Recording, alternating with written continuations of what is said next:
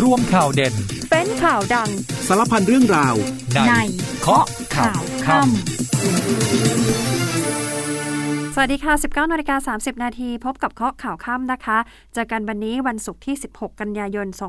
2565 วันนี้ติดตามข่าวสารกับดิฉันอัมพิกาชวนปรีชาค่ะ เราเจอกันเป็นประจำทุกวันไม่มีวันหยุดทุ่มครึ่งถึง 2 ทุ่มโดยประมาณนะคะ ผ่านทางสถานีวิทยุในเครือกองทพบก อีกหนึ่งช่องทางคือผ่านทางเพจ Facebook เคาะข่าวค่ำพิมพ์ภาษาไทยติดกันเลยค่ะ กดไลค์กดแชร์คอมเมนต์ทักทายร่วมจัดรายการไปพร้อมกันได้เลยนะคะ วันนี้มีหลายเรื่องให้ต้องติดตาม แต่ก่อนอื่น ใครที่กำลังขับรถจะกลับบ้าน และอยากจะแวะเติมน้ำมัน ถ้าอั้นได้อั้นไว้ก่อน พรุ่งนี้น้ำมันลงนะคะเบนซินโซฮอลลง 40 สตางค์ต่อลิตร เว้น E 85 อันนี้ลง 20 สตางค์ต่อลิตร ส่วนดีเซลคงเดิมมีผลตี5วันพรุ่งนี้นะคะ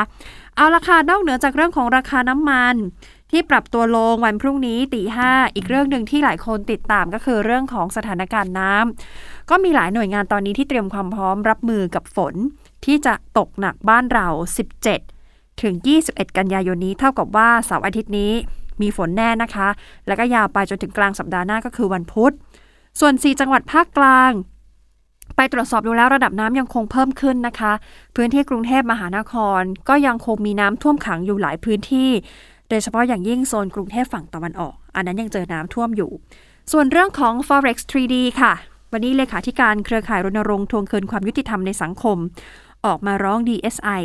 ให้สอบดาราหนุ่ม คุณกระทิงขุนนรงค์กรณีที่เป็นแม่ขาย forex 3D แล้วก่อนหน้านี้ตามข่าวคือไม่สามารถที่จะเอาผิดอะไรใด ๆ คุณกระทิงได้เพราะว่ายังไม่มีผู้เสียหายเข้ามาแจ้งความ ปรากฏว่าวันนี้เลขาธิการของเครือข่ายรณรงค์ทวงคืนความยุติธรรมบอกว่าเอาละเดี๋ยวจะไปร้องที่ DSI เองไปแจ้งเอง ส่วนเรื่องของน้องม .3 ที่ทำปืนลั่นใส่เพื่อนเสียชีวิตคาห้องคอมพิวเตอร์นะคะ ที่โรงเรียนดังย่านบางบัวทอง ปรากฏวันนี้มีการเปิดเผย วิถีกระสุน ที่เด็กม .3 ทำปืนลั่น พบว่าเป็นการยิงทะลุเสื้อจากบริเวณเอวขึ้นมา ชี้ว่าเกิดจากการประมาทแล้วไม่ได้มีเจตนาด้วยนะคะ แต่ว่าจากเหตุการณ์นี้ที่เกิดขึ้นทางศึกษาธิการเตรียมที่จะถอดบทเรียนค่ะ แล้วก็วางมาตรการคุมเข้มป้องกัน ไม่อยากให้เกิดเหตุซ้ำรอย เรื่องของการพกพาอาวุธปืนเข้ามาในสถานศึกษาเนี่ยนะคะสำคัญมากพ่อแม่ผู้ปกครองหลายคนก็เป็นห่วง ส่วนเรื่องของทอบอที่ประกาศล่าสุด ลงโทษวินัยร้ายแรง ปลดออกจากราชการ10เอกที่ล่วงละเมิด พนักงานราชการหญิงในหน่วยทหารจังหวัดกาญจนบุรี นี่หลายคนก็ติดตามนะคะ หลังจากนั้นหลังจากเกิดเหตุการณ์ขึ้นก็มีการตั้งคณะกรรมการขึ้นมาสอบสวน แล้วก็มีมูลเหตุที่ชี้ได้ว่าน่าจะกระทำผิดจริง ล่าสุดก็ลงโทษวินัยร้ายแรงปลดออกจากราชการแล้ว คุณผู้ฟังคะเราเริ่มต้นกันที่สถานการณ์น้ำกันก่อนนะคะ ภาพรวมของน้ำทางกอนชสรุปไว้แบบนี้บอกว่าต้องเฝ้าระวังระดับน้ำที่เพิ่มขึ้นอย่างฉับพลันแล้วก็น้ำล้นตลิ่งนะคะ ที่บริเวณแม่น้ำสายหลัก แล้วก็ลำน้ำสาขาของแม่น้ำแควน้อย ป่าสักเจ้าพระยา ชี มูล แม่น้ำนครนายก แม่น้ำประจินบุรี แม่น้ำบางปะกง แม่น้ำระยอง แม่น้ำจันทบุรี แล้วก็แม่น้ำตราดเราหลายสายเลยค่ะ แล้วก็ต้องเฝ้าระวังแหล่งน้ำแล้วก็อ่างเก็บน้ำขนาดใหญ่ เพราะว่าตอนนี้มีปริมาณน้ำเกินเกณฑ์ เก็บกักแล้วนะคะน้ำเนี่ยสูงสุดอยู่ที่ประมาณ 13 แห่ง แล้วก็ปริมาณน้ำในแหล่งน้ำทุกขนาดอยู่ที่ 54,800 ล้านลูกบาศก์เมตรนะคะ ก็คิดเป็น 67%ของความจุทั้งหมด ส่วนปพออกมาประกาศเตือนมีอยู่ 41 จังหวัด ที่ต้องระมัดระวังเรื่องของน้ำป่าไหลหลาก น้ำท่วมฉับพลันแล้วก็น้ำท่วมขัง ในภาคเหนือ ภาคตะวันออกเฉียงเหนือ ภาคกลางแล้วก็กรุงเทพมหานครช่วง 17 ถึง 21 กันยายนนี้นะคะ ก็แปลว่าเสาร์อาทิตย์นี้ยังมีฝน ฝนยาวไปจนถึงกลางสัปดาห์หน้า ทางด้านรัฐมนตรีว่าการกระทรวงกลาโหมค่ะพลเอกประยุทธ์จันโอชาท่านลงพื้นที่จังหวัดระยองไปติดตามสถานการณ์น้ำท่วม แล้วก็ไปเยี่ยมให้กำลังใจ ประชาชนแล้วก็เจ้าหน้าที่นะคะ ซึ่งที่ระยองนั้นประสบภัยน้ำท่วมจากฝนที่ตกหนักแล้วหนึ่งอีกเรื่องหนึ่งคือน้ำทะเลหนุนสูงอีกหนึ่งเท่ากับว่า2อย่างนี้เป็นปัจจัยที่ทำให้ระยองน้ำท่วมหนัก การระบายน้ำลงลุ่มน้ำประแสนั้นก็ช้าลง น้ำท่วมขังสูงอยู่ 6 อำเภอ มีประชาชนได้รับผลกระทบกว่า 25,000 ครัวเรือนพลเอกประยุทธ์บอกว่าขอให้หน่วยงานทหารในพื้นที่สนับสนุนทั้งกำลัง แล้วก็เครื่องมือช่างค่ะ ที่สำคัญอยากให้เน้นเรื่องของการเตรียมแผนเผชิญเหตุ แล้วก็การช่วยการป้องกันพื้นที่เขตเมือง พื้นที่ชุมชน ช่วยอำนวยความสะดวกการสัญจรของประชาชน การดูแลติดต่อสื่อสารอย่าให้ขาด แล้วก็ให้ระวังเรื่องของโรคระบาด ส่วนการช่วยเหลือประชาชนในพื้นที่ของกองทัพก็มีทั้งกองทัพเรือ แล้วก็ของกองทัพบบกนะคะ ที่มีการจัดกำลังพลกว่า 1,200 นาย มีรถบรรทุกขนาดต่างๆ กว่า 30 คัน มีเรือผลักดันน้ำอยู่ 20ลำมีเรือท้องแบนอีก 22ลำ รวมทั้งรถครัวสนาม รถพยาบาล ชุดค้นหาและกู้ภัย สนับสนุนหน่วยงานในพื้นที่อย่างเต็มที่ ทีนี้ในระหว่างลงพื้นที่ค่ะ ผู้สื่อข่าวก็มีโอกาสได้ถาม ถามว่ากังวลไหมที่สารรัฐธรรมนูญจะตัดสินเรื่องวาระดำรงตำแหน่งนายก 8 ปี ในวันที่ 30 กันยายนนี้ ก็ถามว่าพลเอกประยุทธ์มีความกังวลหรือไม่ ปรากฏท่านตอบว่าไม่มีอะไรที่จะต้องกังวลนะคะ ถ้ากังวลห่วงอยู่เรื่องเดียว ความเดือดร้อนของประชาชนมากกว่า ในฐานะรัฐมนตรีว่าการกระทรวงกลาโหมตอบแบบนี้นะคะ ถ้าเราจะพักเรื่องของสถานการณ์น้ำกับพลเอกประยุทธ์ ก็ต้องมาต่อสถานการณ์น้ำกับพลเอกประวิทย์ค่ะ มีความคืบหน้าเหมือนกันเพราะวันนี้ท่านนั่งเป็นประธานการประชุม คณะกรรมการกำหนดนโยบายขับเคลื่อนการบริหารจัดการทรัพยากรน้ำของประเทศนะคะ มีผลการศึกษาโครงการวิจัยการศึกษานวัตกรรม เชิงระบบโครงสร้าง และกลไกการบริหารจัดการน้ำของประเทศ โดยพลเอกประวิทย์บอกว่าภารกิจด้านการบริหารจัดการทรัพยากรน้ำมีความสำคัญมาก มีหน่วยงานที่เกี่ยวข้องมากกว่า 38 หน่วยงาน มีกฎหมายอยู่หลายฉบับ ที่กำหนดให้หน่วยงานรับผิดชอบ รวมถึงมีปัญหาซ้ำซ้อนที่ต้องอาศัยความร่วมมือของทุกส่วนราชการ ในการวิเคราะห์แนวทางการแก้ไขปัญหา หวังว่าหน่วยงานอื่น ๆ ที่เกี่ยวข้องจะสามารถนำผลการศึกษานี้ไปใช้ประโยชน์ เป็นแนวทางการบริหารจัดการทรัพยากรน้ำของประเทศให้ครอบคลุม ทั้งในระดับพื้นที่ระดับลุ่มน้ำจนเกิดประสิทธิภาพสูงสุดแก่ประชาชนต่อไป ท่านฝากไว้แบบนี้ ส่วนเรื่องของน้ำกับทางพลเอกอนุพงศ์เผ่าจินดา รัฐมนตรีว่าการกระทรวงมหาดไทยก็มีความเคลื่อนไหวเหมือนกันนะคะ เพราะว่าท่านก็ออกมายืนยันว่าตอนนี้น้ำยังคงท่วมอยู่หลายพื้นที่ ยังคงเร่งให้การช่วยเหลือ แล้วยืนยันอย่างหนักแน่นว่าจะร่วมมือกับผู้ว่ากทมอย่างใกล้ชิด เร่งผันน้ำจากฝั่งตะวันออกของกรุงเทพมหานคร ออกไปให้ได้มากที่สุด จะได้เตรียมรับมือกับฝนระลอกใหม่ 17-21 กันยายนนี้ หลังจากที่มีการประกาศเตือนฝนระลอกใหม่ก็มาจากร่องมรสุมที่พาดผ่านประเทศไทยนะคะ ภาพรวมการระบายน้ำทางรัฐมนตรีว่าการกระทรวงมหาดไทยบอกยังคงสามารถที่จะระบายน้ำได้ดี เรายังคงมีพื้นที่ ในอ่างเก็บน้ำตามแม่น้ำต่างๆ ที่ยังคงสามารถรองรับน้ำได้ แต่ถ้าเกิดฝนไปตกหนักที่พื้นที่ไหน ก็ได้มีการแจ้งเตือนให้เตรียมความพร้อมรับมือกับสถานการณ์ไว้ด้วย โดยยืนยันว่าจะให้เกิดความร่วมมือ ความเชื่อมโยง เรื่องของการระบายน้ำแต่ละจังหวัด โดยเฉพาะพื้นที่จังหวัดท้ายเขื่อน มีกอนช คอยกำกับดูแลอยู่แล้วว่าจะระบายน้ำอย่างไร เพื่อที่จะลดผลกระทบของพี่น้องประชาชนให้ได้มากที่สุดเช่นเดียวกันกับพื้นที่ของกรุงเทพมหานคร เทรัฐมนตรีมหาดไทย บอกว่าท่านก็ประสานงานกับทางผู้ว่าชัดชาติอย่างใกล้ชิดค่ะ รวมทั้งทุกภาคส่วนแล้วก็หน่วยทหารด้วย ซึ่งกรุงเทพฝั่งตะวันออกยังคงน้ำท่วมหนัก อย่างที่เขตประเวศที่เขตลาดกระบังที่ต้องระบายน้ำออกสู่ทะเล ส่วนกองทัพภาคที่ 1 มีการจัดกำลังพลแล้วก็ยานพาหนะประจำเขตที่เป็นพื้นที่เสี่ยงในกรุงเทพนะคะ มีอยู่ 16 เขต เพื่อช่วยเหลือประชาชนในการเดินทางกรณีที่เกิดน้ำท่วมขังแล้วรถไม่สามารถสัญจรได้ มีการสนับสนุนการขนส่ง เพื่ออำนวยความสะดวกให้กับประชาชนเพิ่มเติม จากการขนส่งสาธารณะบางทีเราจะเห็นนะคะว่า ลงรถต่อเรือเสร็จเรียบร้อยก็ยังมีรถของทหารที่เป็นรถบรรทุกสูงๆคันใหญ่ๆลุยน้ำรับส่งให้กับพี่น้องประชาชนรับส่งกันถึงบ้านเลยนะคะ มีหลายพื้นที่ค่ะ อย่างที่ดินแดงที่สะพานสูงที่จอมทองที่คลองเตยที่พระขนงที่วัฒนาที่สาทรบางบอนบางแควังทองหลัง บางเขนหลักสี่สายไหมดอนเมืองมีนบุรีบึงกลุ่มเนี่ยพื้นที่ที่น้ำท่วมขังแล้วก็ท่วมซ้ำซากแล้วก็ระบายช้าเนี่ยก็จะมีหน่วยงานทหารเข้าไปช่วยเหลือประชาชนนะคะ ส่วนเพจกรุงเทพมหานคร โดยสำนักงานประชาสัมพันธ์ ล่าสุดออกมาโพสต์ 5 ขั้นตอน โอ้ อันนี้ดีคุณผู้ฟัง ถ้าฟังแล้วเนี่ยก็แชร์ให้พี่น้องชาวกรุงเทพมหานคร หรือถ้าเกิดเป็นพี่น้องกรุงเทพมหานครอยู่แล้ว ฟังไว้ 5 ขั้นตอนนี้ดีมาก การแจ้งปัญหาน้ำท่วมค่ะ ง่ายมากเลย แจ้งผ่าน Traffy Fondue ขั้นตอนแรกก็ต้องเพิ่ม Traffic ฟองดูเป็นเพื่อนในไลน์ก่อน แอดเลยนะคะแอด traffic ฟองดูหรือสแกน QR code เดี๋ยวเขาจะมี QR code ให้ search เข้าไปในอินเทอร์เน็ต พอเห็นภาพขึ้นนี่สแกนได้เลย 2 คือแจ้งรายละเอียดของปัญหาหรือเรื่องที่ต้องการแจ้ง 3. เพิ่มภาพถ่ายประกอบ ใส่ภาพให้เขาด้วยค่ะ เลือกประเภทของเรื่องที่จะแจ้ง 4 คือส่งตำแหน่ง สมัยนี้ก็เรียกส่งโลใช่ไหมคะ ส่งโลเคชันไปด้วยว่าจุดไหนที่เกิดปัญหา แล้วกดแจ้งเรื่องไปที่เพื่อนชัดชาติ ขั้นตอนที่ 5 คือรอรับการแจ้งเตือนเมื่อมีความคืบหน้า หลังจากที่เราแจ้งเรื่องเรียบร้อยแล้ว มี 5 ขั้นตอนง่ายๆ เท่านั้นเอง ทางเพจกรุงเทพมหานคร โดยสำนักงานประชาสัมพันธ์ เขาโพสต์ไว้เขาแชร์ไว้ ก็เข้าไปเสิร์ชหาในนั้นได้นะคะ คราวนี้มาดูรายงานน้ำท่วมจากปอพค่ะปอพมีการรายงานน้ำท่วมขัง ตอนนี้บอกว่ารวมอยู่ 9 จังหวัด โดย 4 จังหวัดภาคกลางระดับน้ำเพิ่มขึ้น ส่วนกรุงเทพมหานครน้ำลดลงแล้ว แต่ยังมีรายงานน้ำท่วมขังอยู่ 15 เขต ทางปพรายงานแบบนี้ค่ะ 9 จังหวัดที่ยังมีน้ำท่วม ตาก สิงห์บุรี ปทุมธานี สมุทรปราการ ระยอง จันทบุรี อุบลราชธานี อยุธยา แล้วก็อ่างทอง ส่วนระดับน้ำที่เพิ่มขึ้น 4 จังหวัด อย่างที่สิงห์บุรีนั่นคือน้ำล้นตลิ่ง ท่วมพื้นที่อำเภออินบุรี ที่อยุธยาน้ำในแม่น้ำเจ้าพระยาล้นก็ท่วมอีก 6 อำเภอ อ่างทองน้ำท่วมพื้นที่อำเภอวิเศษชัยชาญและก็อำเภอป่าโมก ส่วนปทุมธานีน้ำท่วมพื้นที่อำเภอเมืองปทุมธานี แล้วก็อำเภอสามโคก อันนี้ 4 จังหวัดนะคะที่น้ำเพิ่มขึ้น ส่วนกรุงเทพมหานครสถานการณ์ดีขึ้นระดับน้ำไหลพื้นที่ลดลง แต่ที่ยังท่วมอยู่มีอยู่ 15 เขต ภาษีเจริญ บางแคหนองแขม ทุ่งครุธนบุรี ตลิ่งชัน ยานนาวา วัฒนาสวนหลวง บางนาสะพานสูง ลาดกระบังประเวศหลักสี่และบางเขน เอ๊ะใครที่ฟังแล้วอยู่ในพื้นที่ 15 เขตนี้ส่งเข้ามาแชร์หน่อยนะคะ ว่าสถานการณ์น้ำตอนนี้เป็นอย่างไรกันบ้างนะคะ แล้วก็ตามรายงานบอกว่าพี่น้องประชาชนได้รับผลกระทบ 14,000 ครัวเรือนในพื้นที่กรุงเทพมหานคร แล้วก็ปัจจุบันสถานการณ์น้ำลดลงแล้ว ประชาชนที่ได้รับความเดือดร้อน นอกเหนือจากทราฟฟี่ฟองดูแจ้งไปในไลน์นั้นพี่น้องกทมก็แจ้งไปอีกที่หนึ่งได้นะคะ ปอพรับแจ้งเหตุ 1784 อันนี้ทางไลน์ของเขานะคะ เพิ่มเพื่อนก่อน ที่ไลน์ ID at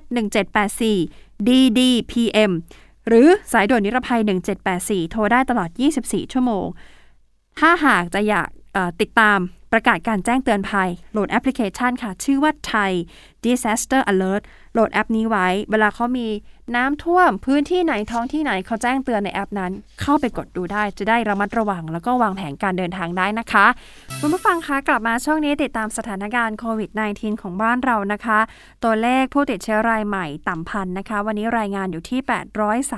837 ราย แต่กาดยังตกไม่ได้นะคะ ยังคงต้องระมัดระวังสวมหน้ากากเว้นระยะห่าง และอย่าลืมไปฉีดวัคซีนกันด้วยนะคะ ส่วนรายงานผู้เสียชีวิตอยู่ที่ 12 รายค่ะ ตัวเลขก็น้อยลงเหมือนกันนะคะ ผู้เสียชีวิตสะสมอยู่ที่ 1905 ราย นับตั้งแต่ 1 มกราคม ส่วนผู้ป่วยปอดอักเสบ ตอนนี้รักษาตัวในโรงพยาบาลอยู่ที่ 664 ราย แต่ถ้าไปดูผลตรวจจาก ATK นะคะ ตั้งแต่ 4 ถึง 10 กันยายน มีอยู่จำนวน 17,503 ราย ขยับไปที่เรื่องของโรคฝีดาดลิง ประเทศไทยพบรายที่ 8 เป็นชาวไทย อายุ 23 ปี เขาทำงานอยู่ที่กาตาร์แล้วมีประวัติมีเพศสัมพันธ์กับเพศเดียวกันนายแพทย์โอภาสการกบินพงศ์อธิบดีกรมควบคุมโรค รายงานว่าที่สถาบันบำราศนาราดูนตรวจพบผู้ป่วยโรค ฝีดาดลิง คนไทยอายุ 23 ปี คนนี้ทนับดูแล้วก็คือเป็นรายที่ 8 นะคะ โรคประจำตัวไม่มีค่ะ เดินทางไปประกอบอาชีพบริการที่ประเทศกาตาร์ จากการสอบสวนโรคเบื้องต้นพบว่ามีประวัติมีเพศสัมพันธ์กับชาย ทีนี้เมื่อวันที่ 8 กันยายนที่ผ่านมา ซึ่งขณะนั้นเขาอยู่ที่กาตาร์นะคะ เขามีอาการไข้ หนาวสัน่นปวดศีรษะ อ่อนเพลีย ปวดเมื่อยกล้ามเนื้อ ปวดหลัง เบื่ออาหาร แล้วก็มีผื่นขึ้นที่บริเวณฝ่ามือ ใต้รักแร้ หลัง ก้น แล้วก็ทวาร ผู้ป่วยเดินทางกลับจากกาตาร์ถึงไทย วันที่ 13 กันยายน หลังจากนั้นก็เดินทางเข้าไปตรวจ ไปหาคุณหมอที่โรงพยาบาล ระหว่างนั้นเนี่ยมีประวัติสัมผัสกับเพื่อนชาวไทยสองคน คนแรก ไปเก็บของที่ห้องของเพื่อน ทานข้าวร่วมกันใช้ห้องน้ำด้วยกัน คนที่สองไปเอากระเป๋าที่ฝากเพื่อนไว้ โดยที่ไม่ได้เข้าห้อง แต่เพื่อนทั้งสองคนเนี่ยผู้ป่วยไม่ได้สัมผัสผิวหนัง หรือบริเวณที่มีตุ่มแผลพอ 14 ไปตรวจที่โรงพยาบาล แพทย์เก็บตัวอย่างส่งตรวจห้องแลบ ผลออกมาพบเชื้อฝีดาดลิง คุณหมอย้ำแบบนี้นะคะ บอกว่าฝีดาดลิงเนี่ยไม่ใช่โรคที่ติดต่อง่าย หรือว่ามีความรุนแรง ขอแนะนำให้ประชาชนโดยเฉพาะผู้ที่เดินทางไปประเทศที่มีการระบาดของโรคฝีดาดลิง ให้เลี่ยงการสัมผัสแนบชิดกับผู้ที่มีอาการเข้าข่าย ถ้าสงสัยก็เข้ารับการตรวจหาเชื้อได้ทันทีที่โรงพยาบาลใกล้บ้านของท่าน สอบถามข้อมูลสายด่วนกรมควบคุมโรคค่ะ 1422 โทรได้เลยนะคะ ส่วนคดีร้อนๆ ขอดูเวลานะคะ อะ เรายังพอมีเวลา คดีร้อนๆ อย่าง forex 3D โอ้ ไม่พูดไปได้นะคะ เพราะว่าเป็นคดีที่คนดัง คนในแวดวงการบันเทิงเข้าไปเกี่ยวข้องเยอะมาก ระดับพระเอกก็มีนะคะ ระดับดารา ระดับนักร้องดัง ระดับดีเจดังก็เข้าไปมีส่วนเกี่ยวข้องด้วย วันนี้เลขาธิการเครือข่ายรณรงค์ทวงคืนความยุติธรรมในสังคมค่ะนายรณรงค์แก้วเพชรเป็นประธานเครือข่ายนะคะ เข้าไปร้องเรียนกับกรมสอบสวนคดีพิเศษ ร้องให้ตรวจสอบดาราหนุ่ม นายขุนนรงประเทศรัฐหรือกระทิง ที่เป็นนักแสดงช่อง 3 หลังเข้าขายเป็นแม่ขายของ Forex 3D เนื่องจากว่าว่าที่ร้อยตรีธนกิจจิตอาริรัตเลขานุการของรัฐมนตรีว่าการกระทรวงยุติธรรม เปิดเผยเมื่อวานนี้ว่าตอนนี้ยังไม่มีผู้เสียหาย หรือดาวไลน์โดยตรงของคุณกระทิงเข้ามาแจ้งความ ซึ่งเรื่องนี้คุณรณรงค์บอกว่าจริง ๆ แล้วเนี่ยนี่เป็นแชร์ลูกโซ่ แชร์ลูกโซ่เป็นความผิดตามพระราชกำหนด การกู้ยืมเงินอันเป็นการช่อกงประชาชน ถือว่าเป็นอาญาแผ่นดิน ไม่จำเป็นต้องมีผู้เสียหาย เจ้าที่ก็ตรวจสอบได้ดำเนินคดีได้ แต่ในเมื่อว่าที่ร้อยตรีธนกิจบอกไม่มีการตรวจสอบที่ยังไม่มีเพราะว่าไม่มีผู้เสียหายทำให้ในวันนี้ในฐานะผู้ที่ได้รับมอบหมายจากผู้เสียหายในคดี Forex 3D จึงเข้าร้องเรียน DSI ให้ตรวจสอบกระทิง ว่าเข้าข่ายกระทำความผิด ในลักษณะเป็นแม่ข่ายหรือไม่อย่างไร อันนี้คุณรณรงค์บอกแบบนี้นะคะ ซึ่งบอกว่าตั้งแต่แชร์ล้มเมื่อปี 62 ตั้งแต่ปีนั้น ยังไม่มีดาราคนไหน ต่อสู้เคียงข้างเรา ยกเว้นอายวราภัยริน ถ้าวันนั้นมีดาราที่เสียหายออกมายืนเคียงข้างประชาชน อาจจะทำให้เจ้าหน้าที่สามารถอายัดเงินได้มากกว่านี้ทั้งยังแก้ข้อสงสัยจากสังคมได้ว่าแท้จริงแล้วเนี่ย ดาราเป็นผู้เสียหาย หรือดาราเป็นแม่ทีมกันแน่ นอกจากนี้ยังขอให้ DSI ดำเนินการเรียกคุณโตศักดิ์สิทธิ์แม่สุภาพรและบอลหรือนายกำมันกลมแก้วมาให้ข้อมูลในฐานะพยาน ถึงแม้ว่าทั้งคู่จะไม่ประสงค์แจ้งความดำเนินคดีกับกระทิงก็ตาม แต่ทางเจ้าหน้าที่ก็มีอำนาจในการเรียกสอบได้เช่นเดียวกัน นี่คือเรื่องของ Forex 3D ที่คุณรณรงค์บอกว่าเดี๋ยวจะไปร้อง DSI ให้ตรวจสอบคุณกระทิง ส่วนความเคลื่อนไหวของ Forex 3D ยังมีอีกหนึ่งทางก็คือคุณประพบ และนางพรมพรกลประณีตสองคนนี้เป็นแม่ลูกกันนะคะ เกี่ยวข้องในคดี Forex 3 อย่างไร เพราะว่าสองคนนี้โดนพนักงานสอบสวนเรียกมารับทราบข้อกล่าวหา หลังจากที่เมื่อวันที่ 14 กันยายนที่ผ่านมา เป็นคุณใบเตยกับดีเจแมนที่เข้าไปรับทราบข้อกล่าวหาก่อนกำหนด เพราะเขาเรียกจริงๆอะคือ 15 กันยา แต่คุณใบเตยกับดีเจแมนไป 14 แล้วส่วน 2 คนนี้แม่ลูก 15 ต้องไป แต่ขอเลื่อนมารับทราบวันศุกร์ก็คือวันนี้ 16 กันยา ซึ่ง 2 คนแม่ลูกถูกเรียกเข้ามา ข้อหาเดียวกันกับดีเจแมนกับใบเตยนะคะ แต่ต่างกันที่พฤติการณ์ก็คือนายประพบและนางพรหมพรสองแม่ลูกนี้ค่ะทำหน้าที่เป็นแม่ขายหรือแม่ทีม ซึ่งต่างจากผู้ร่วมลงทุนธรรมดา อันนี้คือสิ่งที่แตกต่างนะคะ แต่ว่าข้อหาโดน 3 ข้อหาเหมือนกัน ร่วมการนำเข้าสู่ระบบคอมพิวเตอร์อันเป็นเท็จ ฉ้อโกงประชาชน ร่วมกันฉ้อโกง ในคดีลงทุนหุ้น forex trading ส่วนอีกเหตุการณ์หนึ่งที่หลายคนติดตามตั้งแต่เมื่อวานนี้ว่าสรุปแล้วมันปืนลั่นหรือมันคีย์บอร์ดระเบิดกันแน่ งงไปหมดนะคะเออสาเหตุที่นักเรียนเนี่ยทำปืนลั่นต้องใช้คำนี้ ไม่ใช่คีย์บอร์ดระเบิดแต่อย่างใด โรงเรียนดังย่านบางบัวทองตำรวจเรียกสอบสองครูที่แจ้งว่า เป็นเหตุการณ์คีย์บอร์ดระเบิดตำรวจสภ.บางบัวทองค่ะพลตำรวจตรีไพศาลวงวัชรมงคล ผู้บังคับการตำรวจภูธรจังหวัดนนทบุรีแถลงความคืบหน้านะคะ บอกตอนแรกตำรวจได้รับแจ้ง บอกว่าคีย์บอร์ดเนี่ยระเบิด พอไปถึงจุดเกิดเหตุก็เลยถามนักเรียนในห้อง จึงทราบข้อเท็จจริงว่าเด็กนักเรียนชายชั้นม .3 ถูกกระสุนปืนเข้าที่กระบอกตาด้านซ้ายเสียชีวิต ผู้ก่อเหตุคือเพื่อนร่วมห้อง แล้วยอมรับว่าตนเนี่ยแอบพกปืนไทยประดิษฐ์จุด38 มาโรงเรียน ซุกซ่อนไว้ในเสื้อกันหนาว ปกปิดไม่ให้อาจารย์รู้ แต่พอจังหวะที่ใส่เสื้อกันหนาว ปืนเกิดลั่นไปโดนน้องผู้เสียชีวิตนะคะ ที่นั่งอยู่ติดกัน ซึ่งคนก่อเหตุบอกว่าเขาได้เข้าไปช่วย แล้วรีบทักให้รุ่นพี่มารับที่โรงเรียน เพื่อนำเอาปืนไปทิ้งที่คลอง ขณะเกิดเหตุอาจารย์ในห้องตกใจ เห็นว่าคีย์บอร์ดแตก อาจารย์จึงเข้าใจว่าคีย์บอร์ดระเบิด ส่วนผู้ก่อเหตุกับผู้เสียชีวิตนั้นจริงๆแล้วรักกันดีเป็นเพื่อนกลุ่มเดียวกันไม่ได้มีปัญหากัน แต่ที่พกปืนมาที่โรงเรียน หลายคนอยากรู้ว่าพกมาทำไม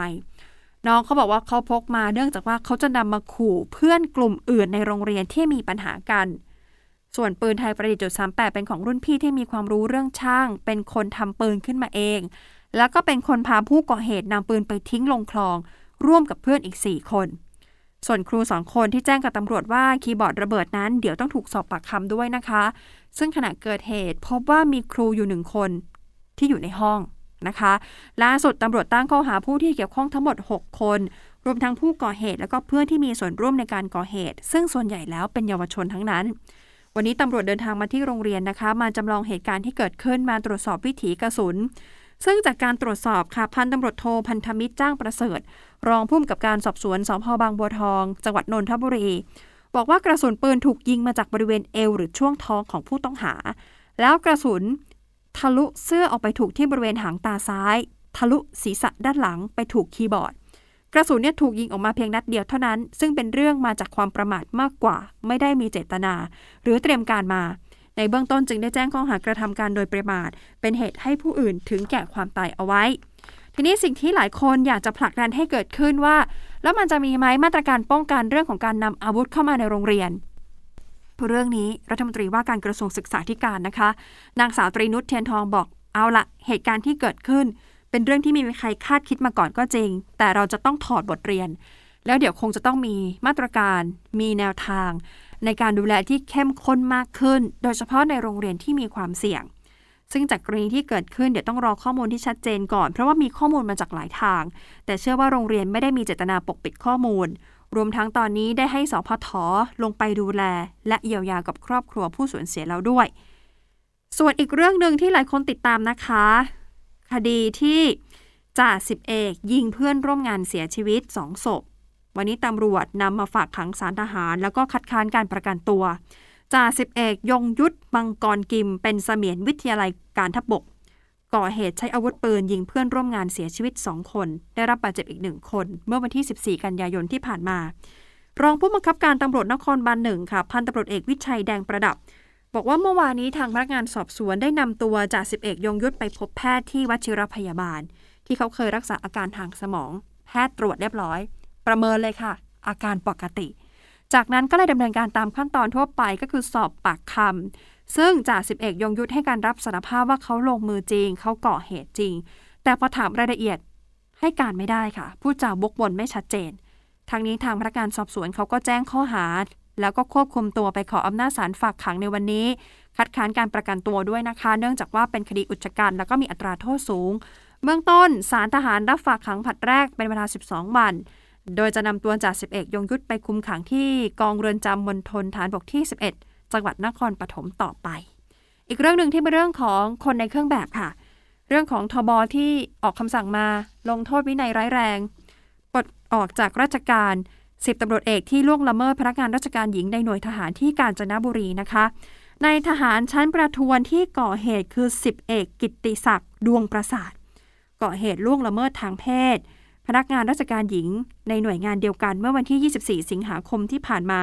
ผลการสอบสวนสรุปว่ามีเหตุอันเชื่อได้ว่ามีพฤติกรรมตามที่ถูกกล่าวหาโดยต้นสังกัดจึงมีคำสั่งปลดออกจากราชการ เนื่องจากว่านี่เป็นการกระทำผิดวินัยทหารฐานประพฤติชั่วร้ายแรง ปลดตั้งแต่วันนี้เป็นต้นไป แล้วปัจจุบันนะคะทางพนักงานราชการหญิง มีการแจ้งความต่อเจ้าหน้าที่ตำรวจและนี่ก็เป็นคดีความส่วนบุคคลก็ต้องเป็นไปตามกระบวนการยุติธรรม โดยหน่วยงานต้นสังกัดบอกว่าพร้อมที่จะให้ความร่วมมือในการสอบสวนด้วยนะคะเอาละค่ะ คุณผู้ฟังคะหมดเวลาของรายการเคาะข่าวค่ำแล้ว อย่าลืมพรุ่งนี้น้ำมันลง น้ำมันลงพรุ่งนี้เอ่อดีเซลเนี่ยเท่าเดิม แต่ว่าเบนซินโซฮอลลง 40 สตางค์ต่อลิตร ถ้า E 85 ลง 20 สตางค์ต่อลิตรนะคะ หมดเวลาของเคาะข่าวค่ำแล้ว วันนี้อัมพิกาชวนปรีชาพร้อมกับทีมข่าวลาไปก่อนค่ะ สวัสดีค่ะ กข่าวทั้งวันให้คุณรู้ข่าวไม่ตกประเด็น ช่วงเคาะข่าวค่ำกับพิธีกรคนข่าว พบกันทุกวันจันทร์ถึงวันอาทิตย์ไม่ควรพลาด เพราะคุณจะไม่ตกข่าวที่คิดแล้วเคาะ ทุกวันส่งตรงถึงคุณ ตั้งแต่เวลา 19นาฬิกา30 นาทีถึง 20นาฬิกาโดยประมาณ ทางสถานีวิทยุในเครือกองทัพบบก